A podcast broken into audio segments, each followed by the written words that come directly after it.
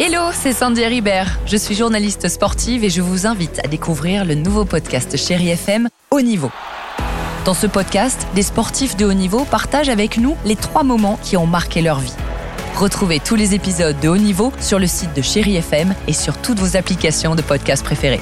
À très vite. Et nous retrouvons un nouveau point sur l'actualité avec Candice Rioet. Bonjour Candice. Euh, bonjour Gilles et bonjour à tous. La météo, une journée globalement agréable dans vos régions. Et oui, le temps restera ensoleillé hein, déjà ce matin sur la majorité du territoire. C'est un peu plus nuageux tout de même dans le nord, l'île de France et la Normandie. Idem autour de la Méditerranée. Côté Mercure, il fait actuellement 12 degrés à Cherbourg, 13 degrés du côté de Chaumont, de Quimper et d'Alençon, 14 à Paris et à Limoges, 15 degrés à Toulouse et à Bourges, 17 à Nice et 20 degrés à Perpignan. Un temps ensoleillé que vous allez retrouver pratiquement partout tout dans l'après-midi, euh, sauf dans le Grand Est et le Sud-Est du pays, où le ciel sera entrecoupé d'éclaircies et de pluie. Le moment est venu de bâtir le nouvel Orpea dans la transparence. Les mots de son PDG Philippe Charrier dans un entretien au JDD. Orpea a péché par manque de rigueur, a-t-il ajouté. Et pour corriger leurs erreurs, le gestionnaire d'EHPAD organise une opération portes ouvertes dans ses résidences à la mi-mai.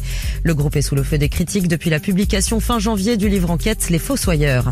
Emmanuel Macron préside ce dimanche les cérémonies marquant l'anniversaire de la victoire du 8 mai 1945. Le chef de l'État viendra se recueillir sur la tombe du soldat inconnu. Il déposera également une gerbe de fleurs au pied de la statue du général de Gaulle sur la place Clémenceau. Dès demain, les réfugiés ukrainiens en France pourront bénéficier de cours de français allant jusqu'à 400 heures selon un arrêté publié ce dimanche au journal officiel. Un apprentissage qui s'adresse aux bénéficiaires de la protection temporaire, un régime activé par l'Union européenne pour la première fois à l'occasion du conflit ukrainien. L'Ukraine qui sera justement au menu d'une réunion du G7 ce dimanche. Volodymyr Zelensky est convié au rendez-vous pour discuter de la situation dans son pays. Un sommet virtuel qui intervient à la veille de la parade militaire du 9 mai en Russie, une date qui marque la victoire de l'Union soviétique sur l'Allemagne nazie. C'était lors de la Seconde Guerre mondiale. Une bonne nouvelle si vous souhaitez partir en Asie cet été.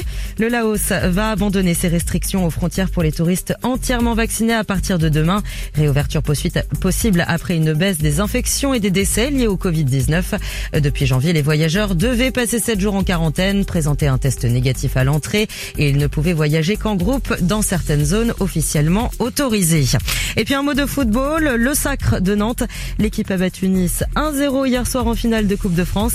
Les Nantais qui repart donc avec leur quatrième trophée dans cette compétition. Merci Candice, retour de l'info à midi, à tout à l'heure. À tout à l'heure. Il est 10h03 sur Chéri FM, la plus belle musique avec les 3M, Madonna, Marina Kay, Mike and the Mechanics tout de suite sur Chéri FM. Bon dimanche.